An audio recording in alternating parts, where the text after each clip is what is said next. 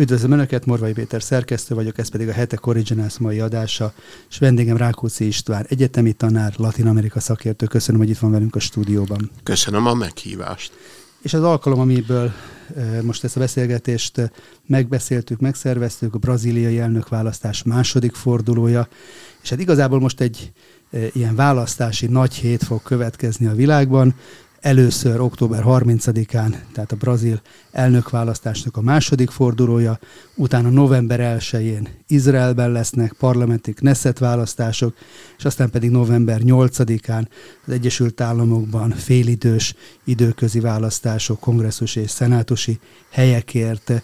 És hát nagy várakozások vannak mindkét oldalról, mindkét nagy politikai oldal szempontjából ezek iránt a választások iránt. Egyik helyen se lehet azt mondani, hogy lefutott a csata.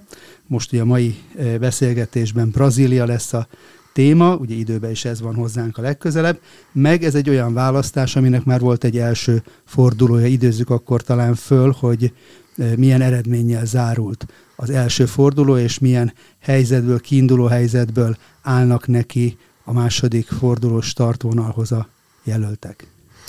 Én elsőnek azt szeretném inkább elmondani, hogy ha már ilyen tágabb összefüggésektől kezdtük magát a beszélgetést, hogy Hát a világ leg, negyedik legnagyobb demokráciája az, amelyeket most urnákhoz szólítanak. Mégiscsak 156 millió választópolgár lesz az, aki él majd választási jogával, miközben éppen ebben a második fordulóban talán az lesz a döntő, hogy hányan nem fognak élni majd a választás lehetőségével.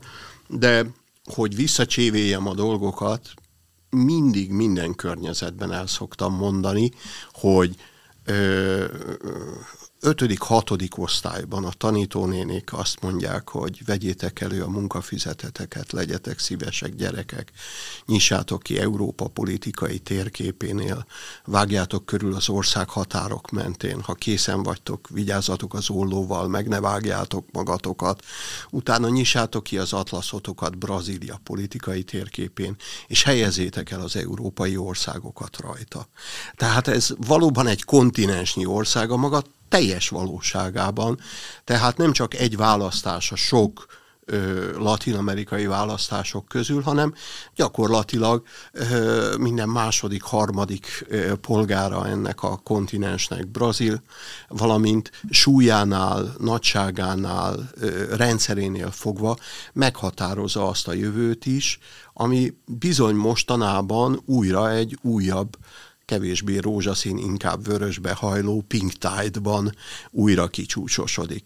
Gyakorlatilag már csak Kolumbia az, aki idáig ellenpélda volt, hogy soha nem volt még jobboldali jelöltje. Most már egy kezemen meg lehet számolni, hogy mennyi az, aki egy jobboldali kormányzati irányzatot képvisel Latin Amerika szerte.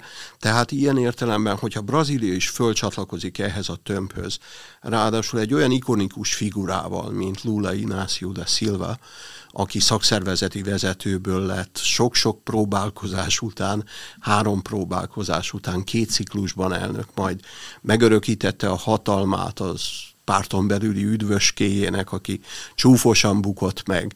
Ő maga is elveszítette nem csak a népszerűségét, de még csak büntetlenségét is korrupciós ügyek miatt. Nem indulhatott Bolsonaroval szemben négy évvel ezelőtt, tehát, hogyha mindezeket a ö, tágabb kontextusokat is nézzük itt, sokkal többről van szó, mint egy meghatározó országnak a választásáról. Ahogyan nagyon jól említette szerkesztő úr, hogy ugye az észak-amerikai választások is, ezek a félidős megmérettetések itt billentik a világot szellemi sarkaiból, eh, hol egyikre, hol másikra, és ebben a vonatkozásban is izgalmas a brazil választás. Ugye a jelölteknek a neve az most elhangzott már, de azért, hogy a, ha már megígértük a hallgatóknak, hogy elmondjuk az első fordulónak az eredményét, akkor azért rögzítsük, hogy, hogy hova is jutottak. Ugye azt lehetett azért előzetesen tudni, vagy hát legalábbis így jutottak el hozzánk a hírek, hogy, hogy itt Lula egy komoly előnyel vágott neki az első fordulónak. Még azt is lehetett hallani, hogy talán egy fordulóban ez tételesen így volt. Ez így volt, nem akarom mentegetni a közvéleménykutatókat azzal, hogy nem mindig pontosak a statisztikai adatok egy ekkora ország vonatkozásában, de azt el kell mondanunk, hogy mindenféleképpen felfelé kalibráltak Lula esetében, és általában egy baloldali mainstream médiához ö, ö, inkább közel álló közvéleménykutatások egyértelmű esélyesnek tekintették ö, a kihívót, tehát Lula jelöltet, aki egyelőre újra visszasorolt a jelölt kategóriába, akivel kapcsolatban azt mondták, hogy biztosan el fogja érni az 52-53 százalékos szavazatarány. Ehhez képest ez a 48-43-as arány, ez azért... Ez ahhoz képest, hogy 37 százalékra, 38 százalékra tagsálták csak a jelenlegi elnök Jair Bolsonaro-nak a, a, a szavazóbázisát. Egy hihetetlen jó eredmény volt már akkor is. És most pedig arról számolhatok be, hogy valójában a brazil választási bíróság, érdekes módon ilyen felállásban nem bizottsági, hanem egy más konstitúcióban szerveződik a, a brazil választási rendszer. 11 olyan közvéleménykutatónak egy előzetes bejelentkezés után adta meg a lehetőséget, hogy október 24-e után közzé tegyen információkat a várható választási eredményekről, és bizony mindegyikük, máma ott tartunk, hogy e, tulajdonképpen a közvéleménykutatási hiba határon belülre emelkedő voksokat tételez Jair Bolsonaro esetében. Tehát nagyon jön föl az, a, az az elnök, most regnáló elnök, aki persze mindent meg is tett azért, hogy népszerűsége növekedjen, de akit a Covid járvány, akit néha egy-egy nem igazán szerencsés megnyilvánulása, hát koptatott népszerűségéből. Mit lehet mondani a jelöltekről? Mi a, mik az erényeik, miben erősek, mi az, ami a, a, a hátrányuk, és hogy milyen táborra számíthatnak, uh-huh. akár geográfiailag is. Ugye említettek, egy hatalmas országról Hogyne. van szó, és én ahogy néztem az első forduló után a választási eredményeket, nagyon nagy különbségek voltak. Voltak ilyen e, régiók, ahol e, Lula majdnem 70%-ot kapott, és, és fordítva. Tehát, hogy egy kicsit ezt a két e, jelöltet hozzuk közelebb, azért ugye úgy jön át ide Magyarországra Brazília, mint hír, e, sokszor, ha, ha sokszor egyáltalán nem jön át, amikor meg átjön, akkor meg valami fajta, valamilyen e, e, extrém hírrel, vagy vagy összefüggésbe, ami nem Igen. biztos, hogy megfelelően mutatja be. Tehát próbáljuk akkor így elhelyezni a térképen a két Igen. jelöltet. Az utolsó dologra reflektálva csak, ugye még mindig megvan ez a favela, karnevál, foci jellegű eh, imágója Brazíliának. Én azzal szemben azt szeretném mondani, hogy negyedik, ötödik legnagyobb eh, eh, gazdasági szereplő, a hatodik olyan területeken is, amit nem várnánk, űrkutatás, hadipari csúcs technológia, tehát ilyen értelemben azt hiszem, hogy nekünk is finomítanunk kell ezen a képen, de hogy a e, választások földrajzára e, jussunk végül is el. Azt szeretném elmondani, hogy Brazília e, tulajdonképpeni GDP-je egy São Paulo, Minas Gerais, Rio de Janeiro háromszögben termelődik jó részt. Az ország története valójában monokultúrás, világpiacra termelő, kiviteli cikkektől függő gazdaságot alakított ki, majd a második világháborúban egy ilyen importmentesítő iparpolitikával indult el ez a nagyfokú, nagyfokú fejlődés. Ennek az a következménye, hogy régebbi ciklusoknak letűnt peremvidékei, ilyen észak-kelet-Brazília, ilyen Amazóniának bizonyos bizonyos térségei, eh, belső területek még ezen kívül is. Eh, ezek nem ugyanabban a ritmusban és nem ugyanabban a társadalmi szövetben fejlődtek tovább, mint, mint, pedig, mint pedig ma. Bolsonaro elnöknek alapvetően a déli államok adják a nagy szavazótáborát, ezzel szemben Lula Inácio da Silva, a Lula az egyébként csak tinta alatt jelentést, mindössze becenév, mint ahogy nagyon sokszor beceneveken futnak politikusok, Vagy feleségek, futbalisták. futbalisták. Így igaz és ö, ö, tehát Lula elnöknek éppen ez az észak-kelet-Brazília, tehát ez a ö, mély szegénység, ö, szegénység küszöbb környéki ö, ö, szavazótábora az, amelyik igazán, igazán erős.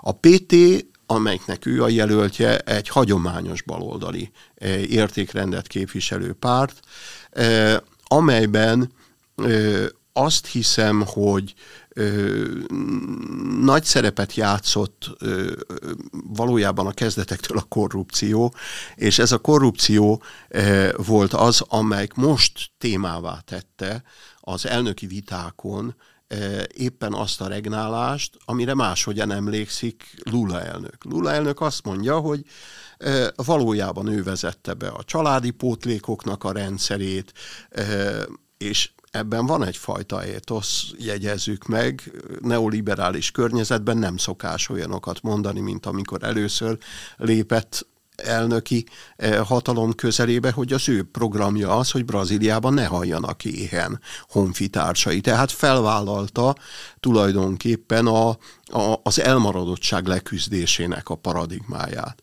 Úgyhogy ö, ö, ugyanakkor pedig erodálódott nyilvánvalóan a, a, a hatalma Lula elnöknek, és később az olyan nagy óriás vállalatok, mint a Petrobras ö, olyan gigaberuházásait bízta baráti körére, amik mind a mai napig nem készültek el, és ennek is okai lehetnek. Ö, ezeket mind-mind Bolsonaro most a fejéhez vágja, és hozzáteszi, hogy az, amit ő indított el, az úgynevezett Auxilio Brazil rendszere, ami tovább vitte a családi pótlékokra épülő egészséges szintű segélyezésnek a programját, az megsakszorozta azokat a, azokat a lehetőségeket, amelyekhez a legszegényebb brazilok jutnak. Ráadásul ebből óriási vita volt, és ez is kampánytéma volt, hogy vajon lehetséges-e a kampányidőszakban olyan költségvetési tételek átcsoportosítása, amiből kifejezetten választási malacot idézőjelben lehet osztogatni, ugye a, e, a népeknek, hogy tovább népieskedjünk ezzel a szófordulattal. Tehát 400-ról 600 reára emelte meg ezt a bizonyos kifizethető, a legszegényebbeknek járó e, e, támogatást, amit ráadásul most a, a választások előestéjén e, sietett biztos, ami biztos, a novemberit is e, előlekként, mint egy kiutalni, engedélyezni. Tehát ilyen értelemben nem mentes attól, amelyet e, ténylegesen vágnak Jair Bolsonaro fejéhez, hogy populista meg kell küzdenünk azzal, nekünk magunknak is meg kell küzdenünk azzal a, azzal a kettősséggel, ami a személyiségében benne van. Egy karakán, roppant jó kiállású, hosszú-hosszú parlamenti, több mint negyedszázados parlamenti múltal rendelkező nem aktív katonáról van szó, katonaemberről van szó, aki hát meglehetősen kevés buzgalommal szól, nem ideológikus témákhoz hozzá. Például az LMBTQ propaganda ellen nyerte meg nézetem szerint az előző választást. Ön ismeri személyesen is, ezt úgy egy másik beszélgetésből is már lefüleltem, ismeri személyesen is Bolzonárót. Így test közelből, vagy négy, ö, ö, személyes ismerettség alapján mennyire viselte őt meg? Ugye az előző kampányban történt egy merénylet ellene. Igen. És ezért azt lehetett a hírekbe hallani, hogy ennek a következtében azért ő időnként kórházba kerül, és különböző problémái vannak. Így a politikai teljesítményén vagy, vagy kiállásán ez érzékelhető? Én azt hiszem nem. Éppen azért, mert katona ember, mert hogy eredetileg ejtőernyős, kommandós kiképzést kapott, szereti is időről időre ezt az egyenruháját felvenni. Még e, éppen ezt az arca az, amivel még kiszokták kezdeni, hogy vajon nem e, csak megágyaz-e e, Bolsonaro elnök ciklusának a végén esetlegesen egy katonai hatalomátvételhez, hogyha oly mértékig polarizálódik, e, mint mostanában polarizálódik a brazil társadalom. Visszatérve még a van kérdés első Van egyébként felére. erre esély, hogy már itt szóba került? Én úgy vélem, hogy nem, de mindenféleképpen a baloldal ezzel a kártyával játszott, és némileg játszik. Még augusztusban éppen az említett választási bíróságnak az elnöke éppen egy ciklusváltás volt, már nem ő télti be ezt a tisztséget, zárójel bezárva, de Washingtonban sietett elmondani azt, hogy most nem az lesz szám, mint a fehérházos tromakor meg Trump idején. Brazíliában készüljön fel jó előre a világ, hogy Bolsonaro elnök nem fogja átadni a hatalmat.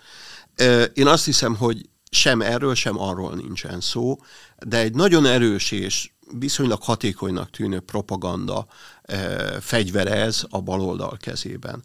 Ráadásul a múlt héten történt egy olyan esemény, ami szintén elképzelhető, hogy nem Bolsonaro malmára hajtja a vizet, ez pedig egy Roberto Jefferson nevű hozzá viszonylag közel álló politikusnak, aki már nem aktív, és aki házi őrizetbe került gyakorlatilag január óta, éppen egy bírósági idézésre kellett volna elhagyni az otthonát. Nem jelent meg egy tárgyaláson, rendőröket küldtek rá, és ő gránáttal válaszolt, és lövésekkel, és valójában azt mondja a baloldal, és kiabál, hogy lám-lám, ez fog történni. Akármikor, hogyha tetemre hívják, ezek vagy ilyen múltú, eh, markánsan konzervatív jelölteket, akkor számítsunk erre. Tűzzel, vassal megvédik majd a hatalmukat. Reagált Bolsonaro egyébként erre Abszolút, a abszolút, azonnal reagált rá, és azt mondta, hogy elhatárolódik tőle. Egyébként sem őriz, sem akkora személyes, sem akkora politikai barátságot, amely más jellegű kiállást ö, engedett volna meg. De hát szerte Latin Amerikában azért elő-elő fordul ilyesmi Kirchner volt elnökasszony esetében hasonlólag egy álmerényletnek, többé-kevésbé álmerényletnek tűnő merénylet kísérlet volt az, amelyik megint csak próbálta a politikai jellegű indulatokat a kedvező irányba, irányba terelni. A kérdésnek volt egy személyes oldala, igen, amire, igen, amire ö, szeretnék reagálni, mert, mert valóban az a megtiszteltetésért, hogy mindkét alkalommal a gyarapodó és a magyar-brazil kapcsolatok jó voltára is messze menőleg utaló alkalommal volt szerencsém tolmácsolni Bolsonaro elnöknek. Egészen egyszerűen én úgy mondanám, hogy egy nagyon karakán, nagyon egyenes, jó kiállású 67 esztendős jelöltről van szó. A nevében ott van egy brazil focistának a neve, középső nevében ott van a messiásé, mert hogy ezt a nevét is anyukája úgy gondolta, hogy meg kellene kapnia, és végezetül pedig ott van egy olyan Bolsonaro név, amit valószínűleg a nagypapák még zével írtak, amikor bevándoroltak Brazíliába, és olasz származású. Ez egy eléggé meghatározó köre a gondolati világnak, vagy a, beszá- a éppen bevándorló közegnek, ahonnan ahonnan érkezik. Lula da Silva ezzel szemben e, ugye egy szakszervezeti vezető, és hát a tintahalaknak sem olyan sok gerince van, e, és ezek a csápok, ezek nagyon sok felé mozogtak, és ő azt hiszem, hogy ezzel szemben egy 78-79. évébe kerülő elnök, akinek azt hiszem már nincsen olyan komoly veszteni valója. Fizikailag ő is jó formában van, úgy látszik. A Igen, ő is újra nősült. Tehát ilyen értelemben Bolsonaro mindjárt föl is hívta a figyelmet, hogy hát, aki nem tud választani közte és ellenfelek közül, az válaszon feleségeik közül. Meg kell, hogy mondjam, hogy még Bolsonaro elnöknél is sokkal jobb benyomást tett rám felesége. Uh-huh. Egy olyan first lady, aki aktív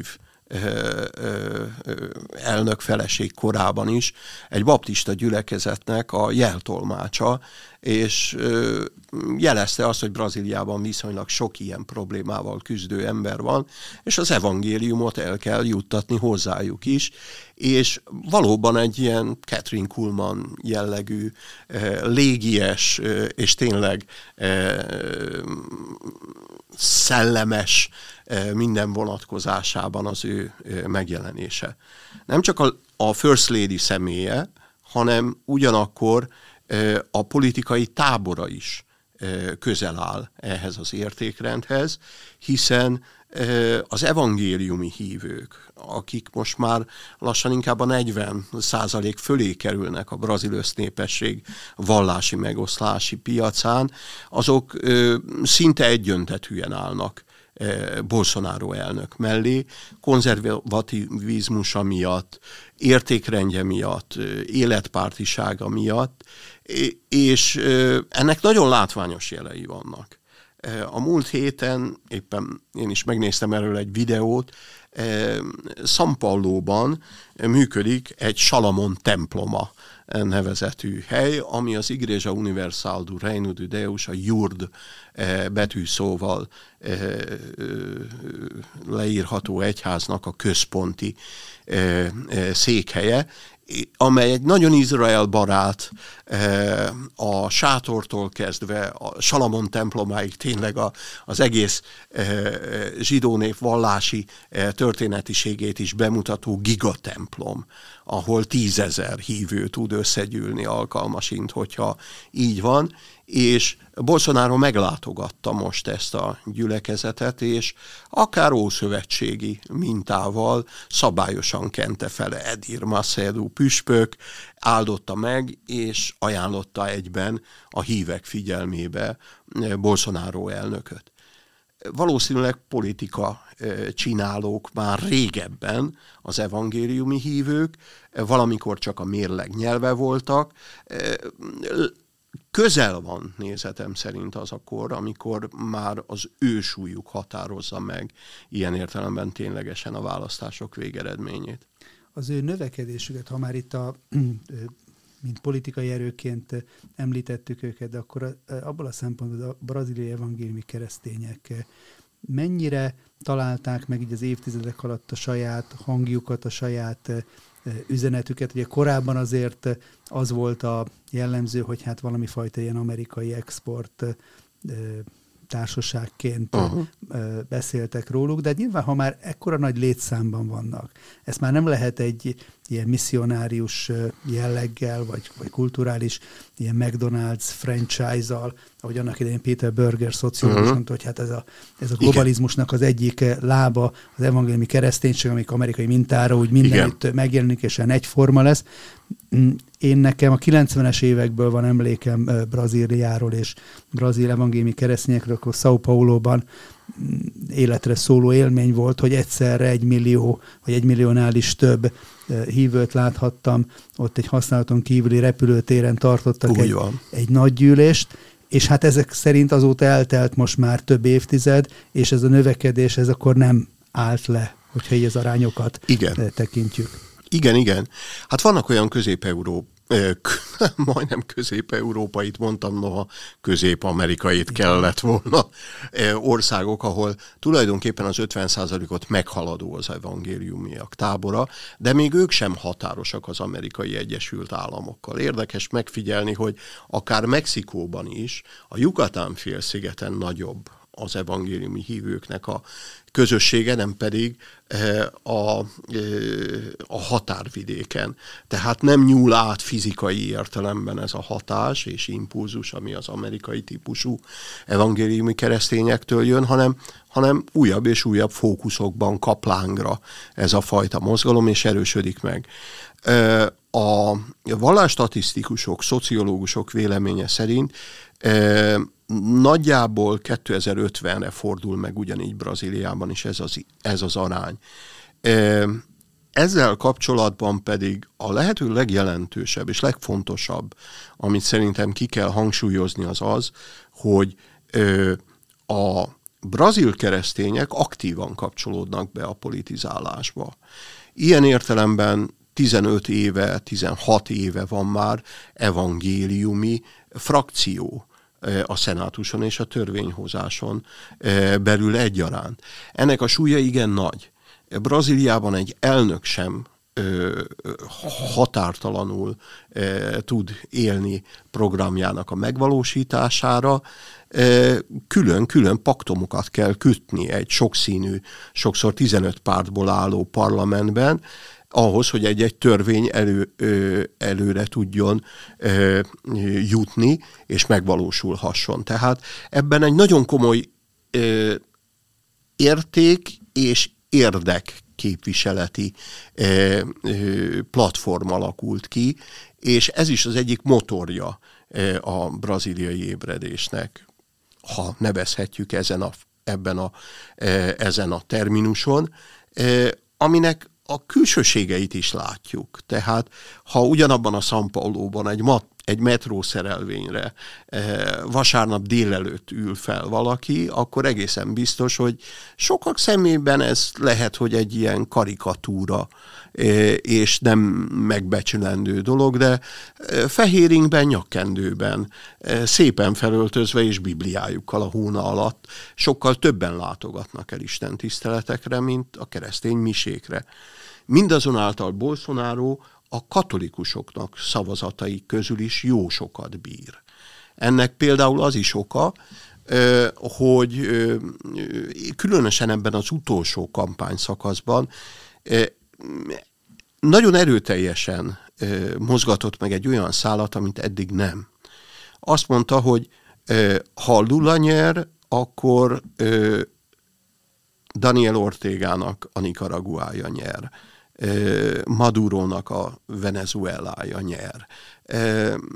Evo Moralesnek a Bolíviája nyer, ahonnan csak emigráns hullámok érkeznek el Brazíliába, és különösen az első ország Nicaragua esetében, ahol ténylegesen a katolikus egyház papjait érték olyan atrocitások, amely miatt viszonylag sokan érkeztek Brazíliába az utóbbi pár hónapban, ténylegesen is úgy véli a brazil katolikus püspöki kar is, hogy inkább érdemes támogatni ezt a jelöltet, amely nem a vallási értelemben áll hozzá közel, hanem közös értékrendjük alapjaiban.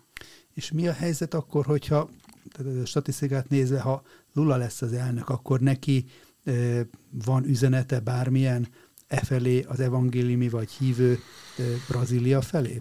Személy szerint nagyon nehezen nyelte le azt a békát, amit tanácsadói szorgalmaztak számára, nevezetesen, hogy ugyanúgy, mint az első megválasztásakor egy külön levélben forduljon a brazilokhoz, és mondja el azt, hogy ő bizony nem mondja föl az eddigi hitelállomány törlesztésére vonatkozó nemzetközi, de belföldi kötelezettségeit sem. Ettől nagyon sokan tartottak az ezredfordulón. Most azt mondták a tanácsadók, hogy tessék szívesen azonnal írni egy levelet, nyilatkozatot a, az evangéliumi híveknek, hogy mindenfajta olyan támogatást, amit egy dáig élveztek, továbbra is élvezni fognak, de Lula inkább vonogatta a vállát, és azzal argumentált, hogy akkor mindenkinek kellene írnom, nem csak ennek a szegmensének, a politikai mező már egyik meghatározó szereplőjének. Hogy mi lenne, vagy mi lesz, hiszen azért ne feledjük, hogy mind a mai napig Lulát tartják esélyesebbnek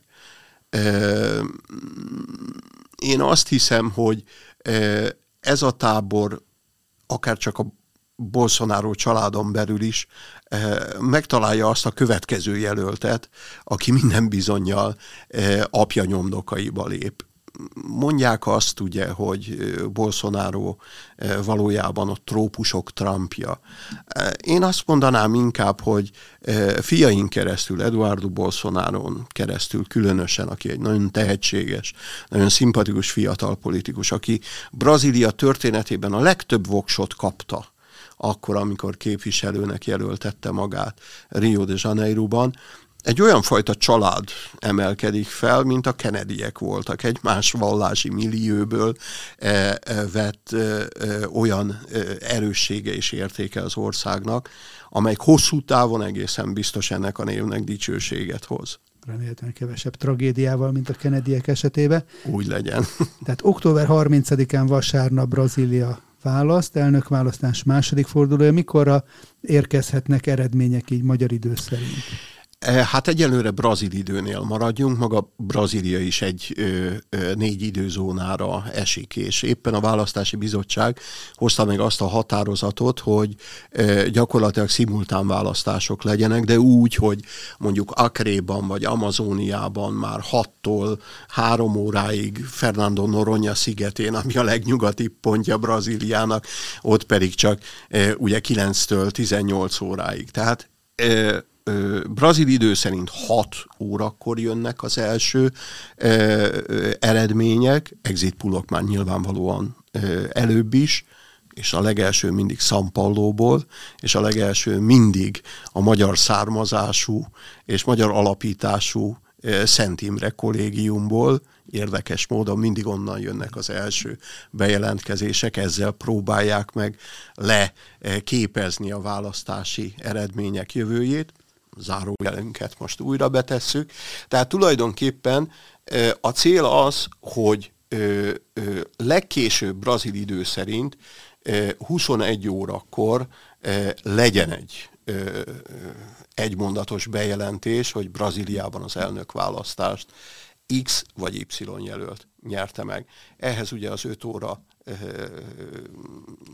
időzónabeli eltérést kell hozzáadnunk. Tehát... Meg még valahogy a hétvégi óraátállítást, és úgyhogy ne is próbáljuk most ja, ezt ja, így időbe. Ja, ja, ja, De nem, egy, egy, egy dologra viszont én az első Igen. forduló tapasztalataiból nekem az, az szűrődött le, hogy nem szabad az első eredményekre azért hagyatkozni, mert akkor, ha jól emlékszem, és akkor jól. úgy, úgy tűnt, hogy hát itt valami egészen földrengésszerű meglepetés történik, mert hogy Bolsonaro vezetett az első egy-két órában. A technológiailag és a szavazás technikájában egyszerűbb egyébként urnás, de elektronikus szavazatokkal zajló közjegyzővel hitelesített rendszeren belül. Tehát, hogy az a zóna, ahol többségben voltak bolsonaro a hívei, a... sokkal előbb adott hírek. Tehát ez várhatóan most is így lesz, most is tehát így nem lesz, kell még Bolsonaro van. magyarországi híveinek sem pesgőt bontani az urnazárás utáni órákban, de a végeredmény, hát legkésőbb másnapra, tehát meg lesz. Így van. Így van. Rákóczi István, nagyon köszönöm, hogy a rendelkezésünkre állt. Várjuk máskor is itt a stúdióba. Köszönöm önöknek is a figyelmet. Én is köszönöm.